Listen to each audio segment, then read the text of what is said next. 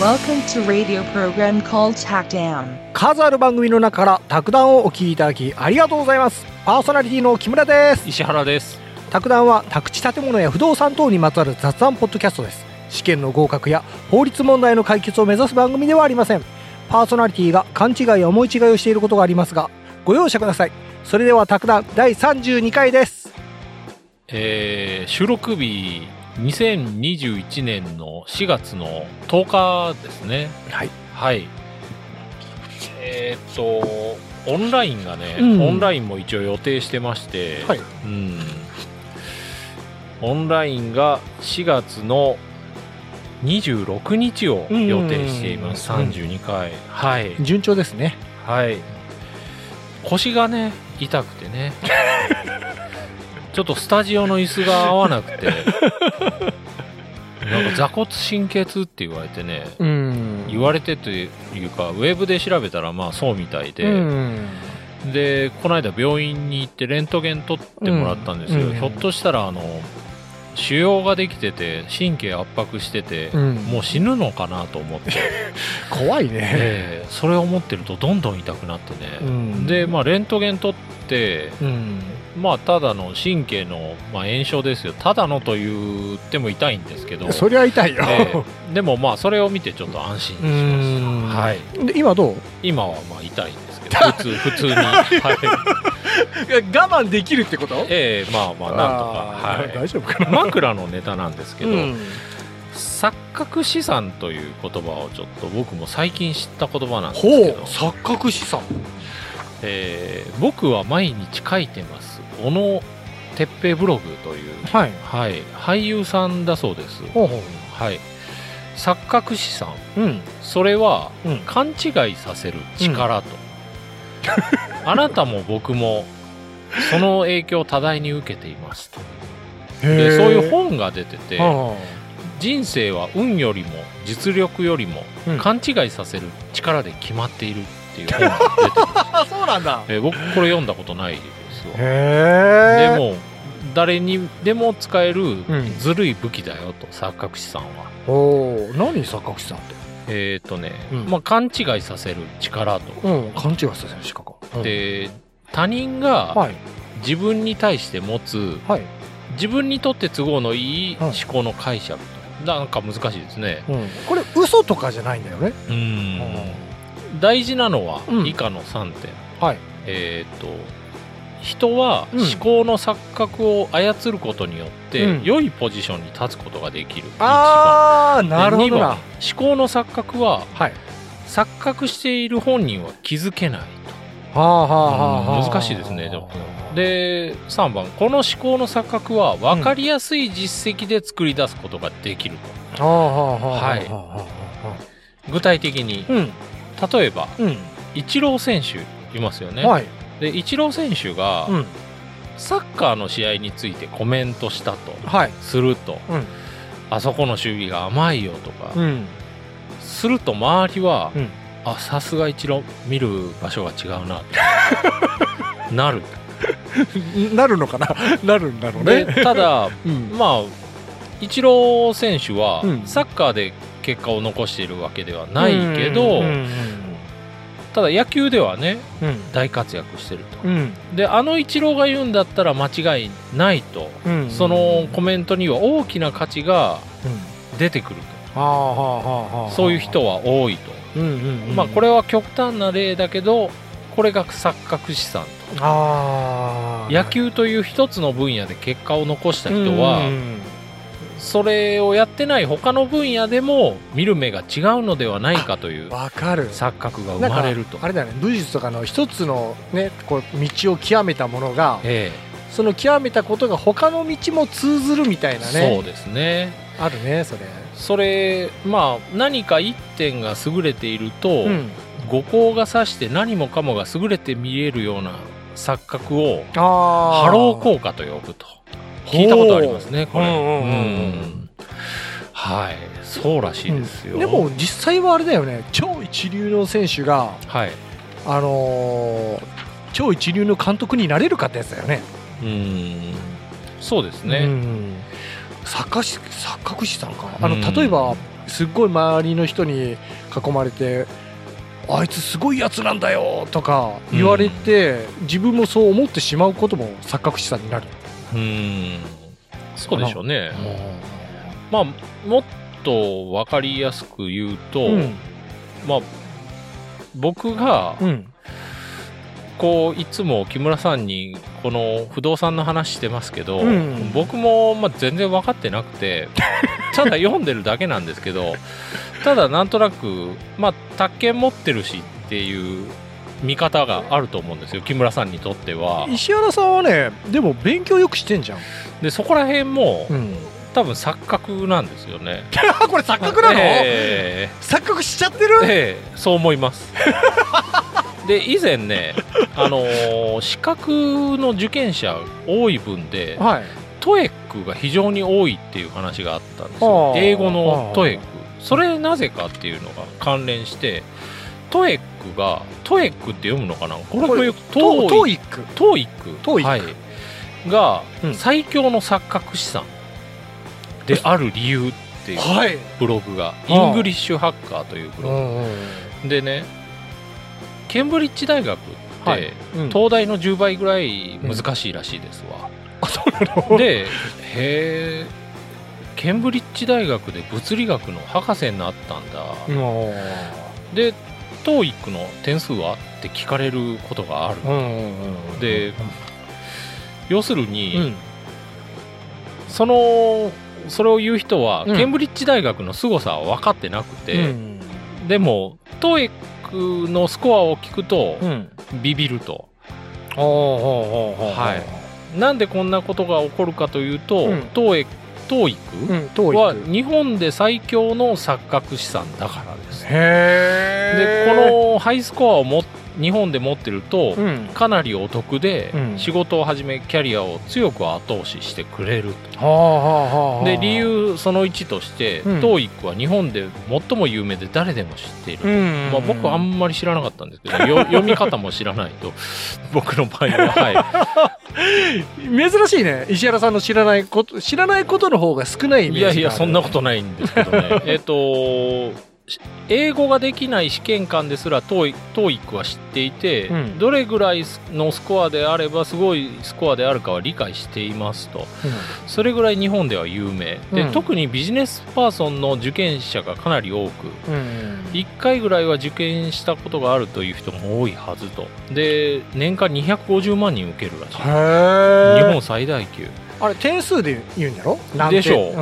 ん何点だったとか990点満点らしいですけどね中途半端だねう1000点じゃダメなのかんはいでまあこれでこの作者の方は満点取ったみたいではあすると、うんやっぱあいつ満点のやつらしいうぜわーとですごいよねとあなっでたなったなった少なくとうもんそのレベルの頭脳はあるんだねっていうふうあに認知されるとなるほどでねそれと仕事で使うスキル関係ないのに、うんその満点という資産のおかげでかなり得をしていると、あーこれあれだね東大卒業者うんとかも、ああまあそうでうすん、ねあとフリーザの「私の戦闘力は53万」ですうよ、ん当てはまるまあ次っていう 流した、ええなんかそんなドヤ顔で言われるとね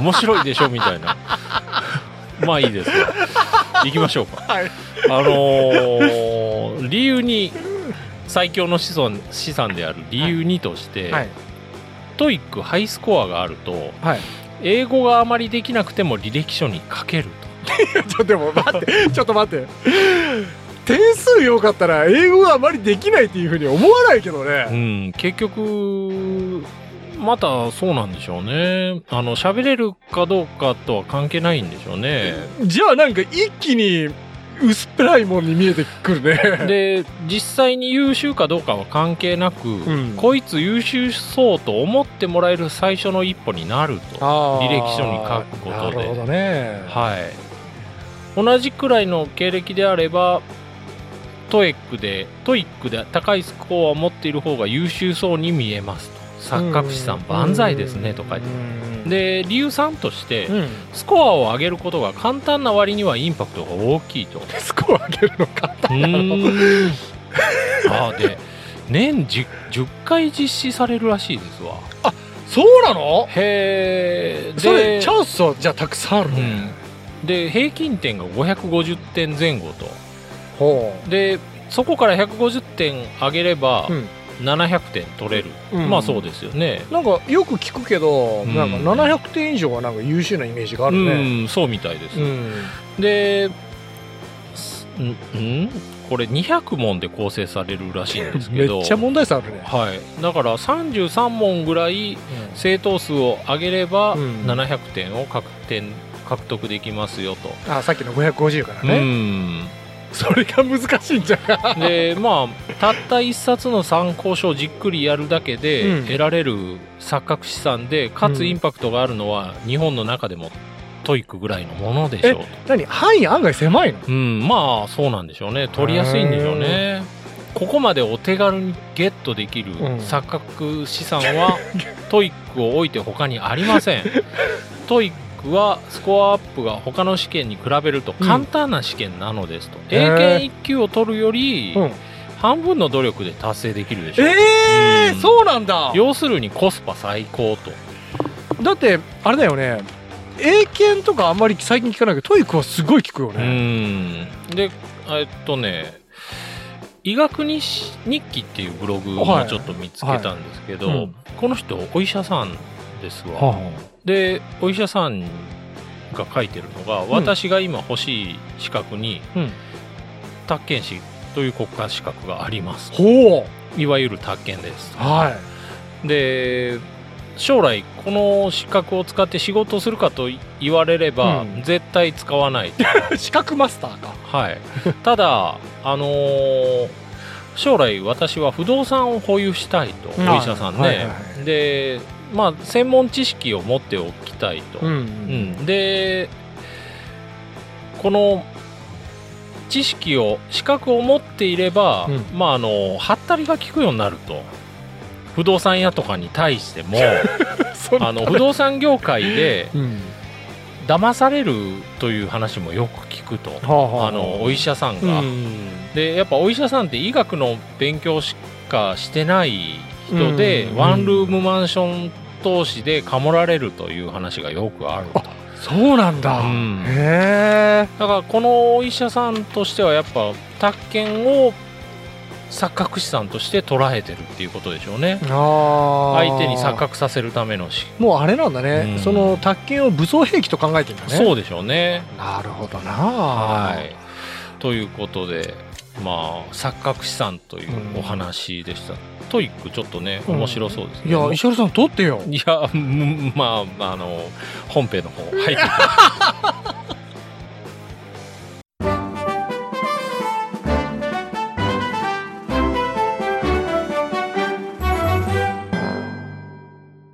えー、卓談第32回ですね。はい。はい。今日はね、立ち退き事情っていうのを見ていこうかなというふうに思います。ほうほうほうほうはいほう数もはい、 1000万儲かったケースも、実は美味しい立ち退き事情、事事情と。ちょっと立ち退きき事情になりそう。ちょちょっとそろそろ疲労が出てきてますかはねい。はい。えーっと、読んでいきます。はい、都市計画道路や再開発、うん大型マンションの建設で、うん古くからそこに暮らす住人が、うん立ち退きを迫られる、うん迫られる。で、近隣住民が一致団結して立ち退きに反対して、行政や再開発業者と対立するという構図。うんこれドラマや映画でよく見かけるシーンですね、と。んで、こうしたイメージも手伝って、うん立ち退きという言葉にはどちらかというとネガティブな響きがあると。そうだねだから一方で、うん立ち退きにあたっては相当額の保証金が発生すると。ほう美味しい思いをすることも少なくないと聞く。うん。まあ聞いたりしますね。うん実際どうなのか。うんえっ、と、デベロッパーのうん現役社員に実態を聞いたと。うんで、ケースバイケースなので、うん一概には言えない。うんけど、えーっと、都市計画道路の整備やうん再開発などによって、住む場所を追われる人への保障は、はっきり言って手厚いですね、と。おー私の印象ではほとんどの人が得をしていると思います、と。はあ。はい。特に計画用地内に土地を持っている場合はかなり美味しいですね、と。へえ。最近でも10年前にう、ん。土地代込み4000万だった家うん。が再開発の対象地域となっはい。たと。で、5000万で売れたと。へいいえ。ですね。10年で1000万値上がりして売れたと。そうだよ。10年経ったら、元の家の価値みたいな下があるよね。普通は1000万ぐらい下がっててもおかしくないとああ書ー、いてます、ね。 4000万で買ったものが、ええ10年後に5000万で売れる。はい。へーで、ドラマでは、ん。立ち退きに反対する住民にう、ん。迷惑料などを渡して切り崩すシーンがあると。うん。ああいうのは実際あるのかと。うん。で、実際に存在していますと。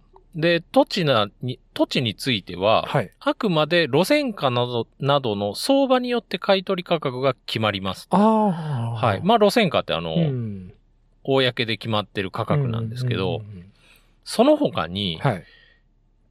費用がプラスされると。うん。で、そこには、いわゆる迷惑料をはじめとする様々な項目が含まれると。ほー。はい。土地の価格はあくまで相場から算出されるが、うん。迷惑料は個々の状況次第で大きく変わると。ほうほうほう、で、思い入れの強さ、土地に対する、によっても金額が変わる と。それ、どうやって測るんだろうね。 そこをちょっと見ていきましょうか。うんはい。思い入れを測る基準とは、うん。えーっと、そこを、思い入れというんう感情的な要素を金額に換算するのは難しい。難しいね。で、目に見える形として残すことで、査定を有利に運ぶことができると。あ、これ交渉術ですね。へえ。例えば、うん。子供の身長を測るはし柱の傷。 なるほどね。はあ。あとはね、庭に植えられた木。家族を見守ってくれたシンボルとしてストーリーになる。そうした物語が多ければ多いほど金額が高くなる。一気にネタっぽくなったよ。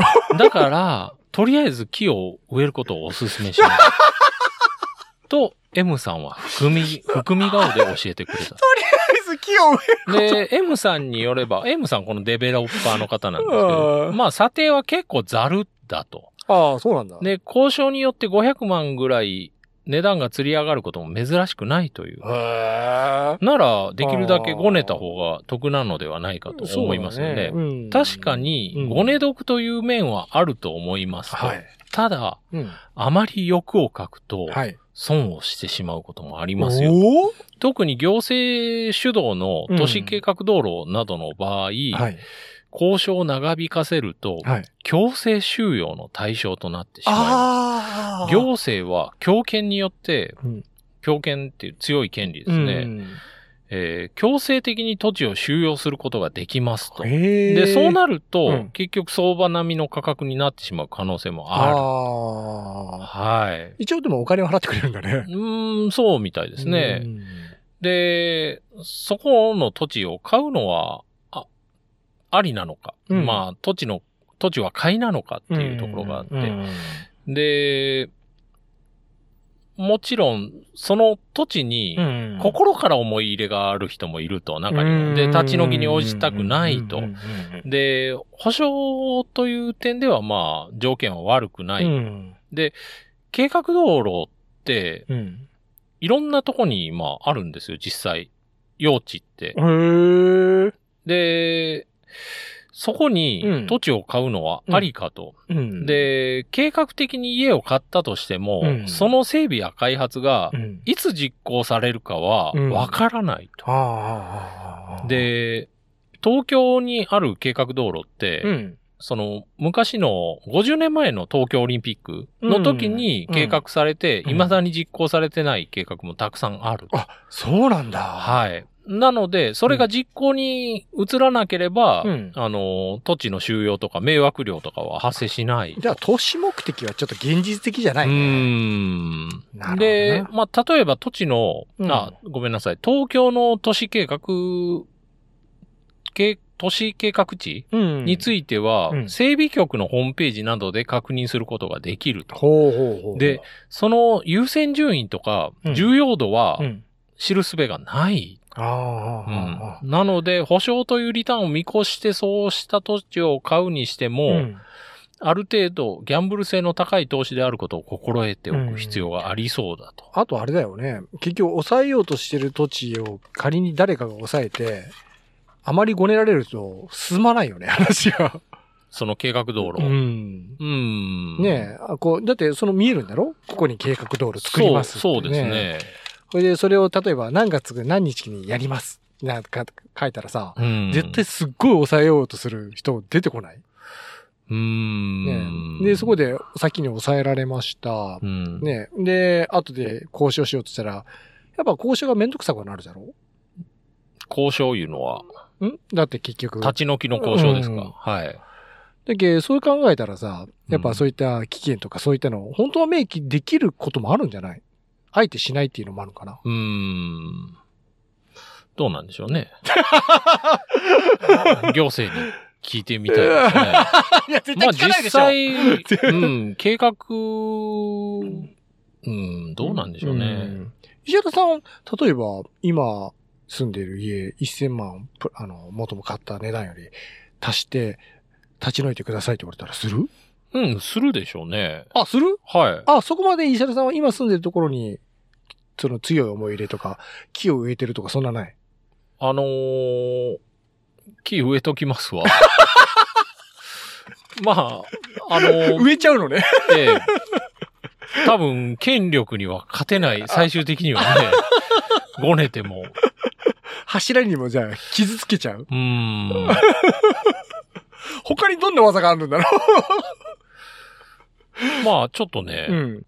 計画道路。はい。これが不動産広告にも出てくる、オープンハウスというサイトを参考にしてるんですけど、ん。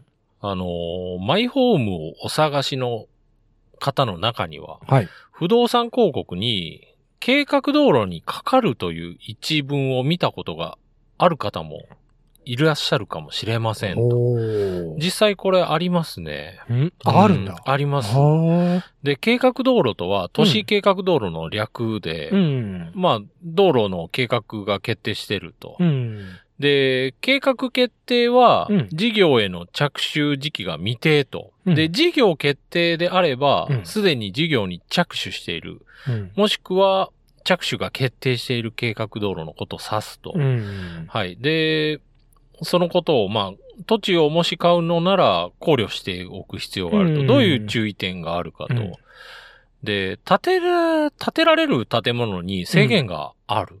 ああ。計画道路の区域内ああああ。 2階建て以下で、うん。地下室、地階がなくて、うんで、木造、鉄骨造、またはコンクリートブロック造などうのん容易に移転、取り壊しのできる建物に限限り許可されていますあああと。あああなるほどね。しかしこれでは、ん。いつ始まるかわからない計画によりうんうん、不利益を受けるということで、うん23区内では、うんあのーす、まだわかんないやつに関しては、うんあのー条件が緩和されてたりすると。ああ、うはん、あ3階建てとかも行ける場合もあると。うんまあ、条例で規制緩和してるんでしょうね。。で、買い取るということになったら、うん。基本的に、うん。一筆の土地全部じゃなくて、うん、道路にかかってる部分だけと。ああだから削られるっていうことでしょうね。ああちょっとだけかかってる。とかだと、うんうん例えば、うん駐車場が狭くなるとか、で、保証額だけうん。うで、ん他の広い駐車場を借りる資金が賄えないというケースもあると。すごい削られ方されたら嫌だね。嫌ですね。うんもう、あの、庭が一つもなくなるとかうね。ーん。綺麗にね。ん。で、計画道路が建物にもかかる場合は、うんその部分の取り壊し費用、または移転費用など、などが保証されますと。うんなんかあれだね。なんか、その、道路に合わせて家とかも綺麗にこう、削られたやつ和室がなくなったとか。で、その場合は、庭木や樹木の移転費用はい。とか、引っ越しの費用とか、まあ、仮住まいや新居探しのための費用とか、うん。あと、賃貸中の場合は、賃貸中の家賃などが保証されると。暑いねう。ん。へーですね。実例を見てみましょう。ん。昭和21年にけ、うん計画決定されたうん。道路うん。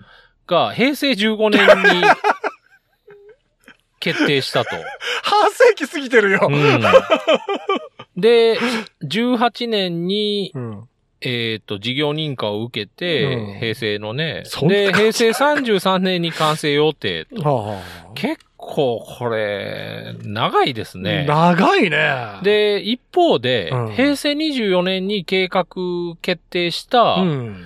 広場を設ける計画は、26年には事業認可が下りて、34年には完成予定と。もう読めないんでしょうね。まあなあ、で、まあ、期間が様々うん。で、うんあの、契約時に不動産仲介会社は説明する義務があると。これ重要事項の説明でしょうね。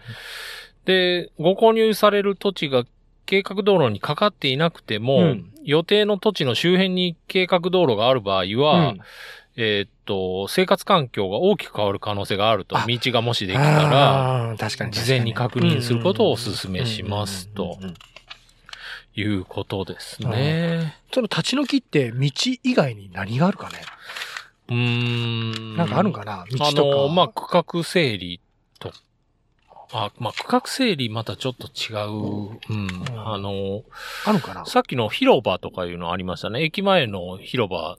まあ、道みたいなもんですけどね。あーうん。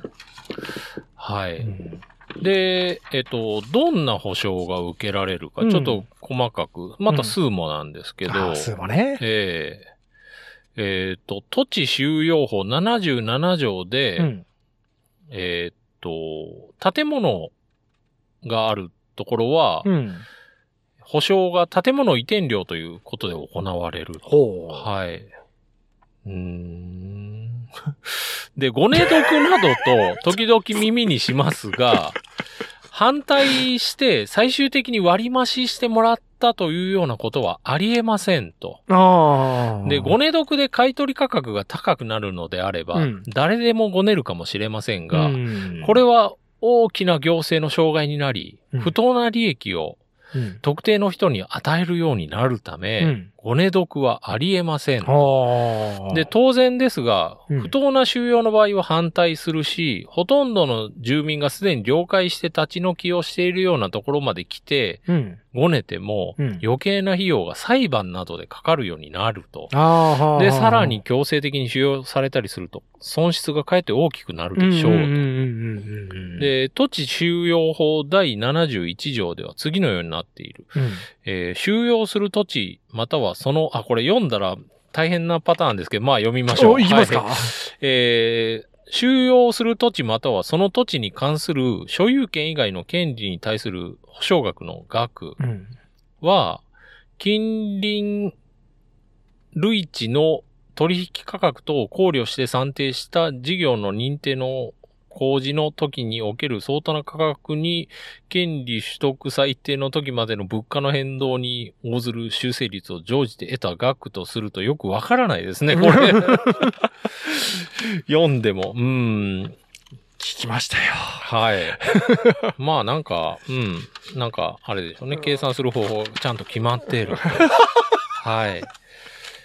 で、都市計画道路というのは、建物が現在は住宅地などにあると。うんで、道路として将来的に使う計画があるので、うんえっ、と、立ち退きの場合は保証金がつくと。うんまあ、さっきこれやってきた。うん。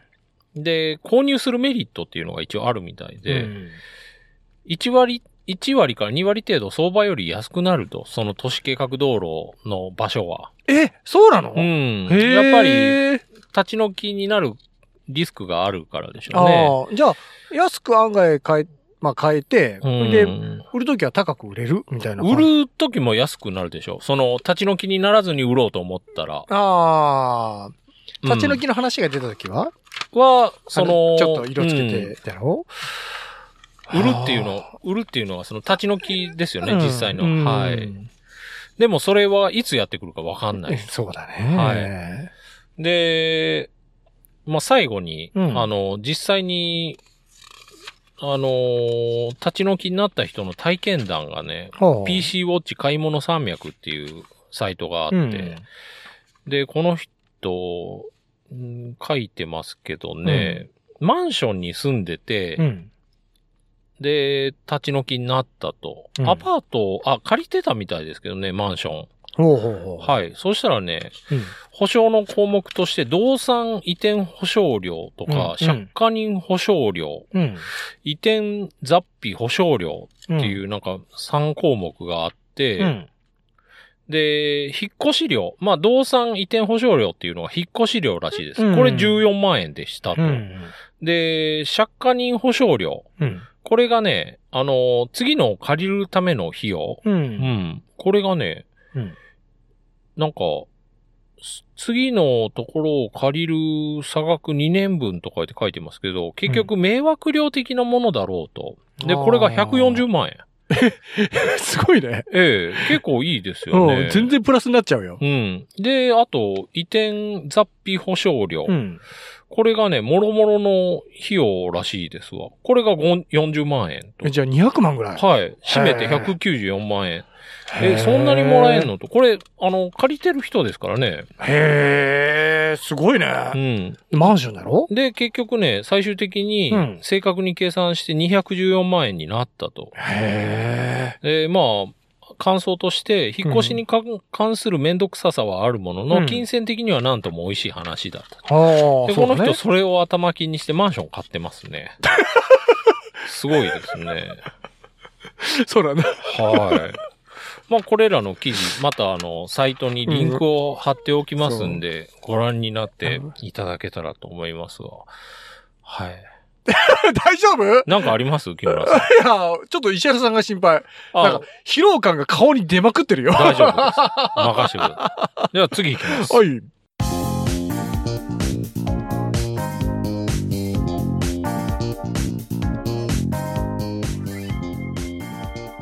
はい。この音楽が流れてきたら、あの、クイズということで、だね。今日は今日どんはなね、問題だろう。今日はね、第32回のクイズ、うんいきます。うん。もう早速いきますんで。第、あ、一応ね、これ、あの、ラジオネームを記入して、はい。 3問間違えずに1回限りのチャンス答えていただいて正解するとラジオネームを発表させていただきますこれねえっ、と締め切り5月7日ですねで第38回のエピソードでご紹介しますはい。はい1人だけだと木村さんの可能性がありますはいいや、名前をわからないように入れるよ。はい。じゃあ、第1問。現存する掘ったて柱建物を次の選択肢から選べ。A、国会議事堂。B、伊勢神宮。はい。第2問。日本の家が狭い様子を表す表現を次から選べ。A、うさぎ小屋 B うなぎの寝床第3問アパート等を借り上げて転退する仕組みを指す言葉を選べ A フリーレント B サブリースとこの3問ですねちょっと3問目はまだエピソードやってないような気もしますけどああ、でも前、一時その言葉出てきたよね。出てきましたからね。うんはい。というわけで、締めの方入っていきますんで、まあ、クイズの方、あの、ウェブの方になんとかたどり着いていただいてう、ん。頑張ってください。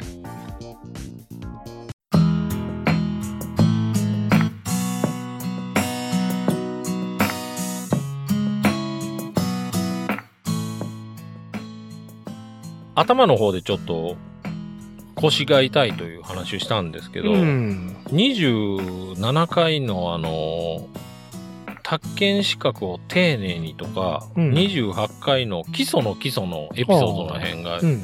非常に痛くて、収録がね。で、間延びした収録になったんで、がっつり編集して、オンラインしたんで、ちょっとね、お聞き苦しい点がある。こいつ、いつ息継ぎしてんだみたいなのがあるかもしれません。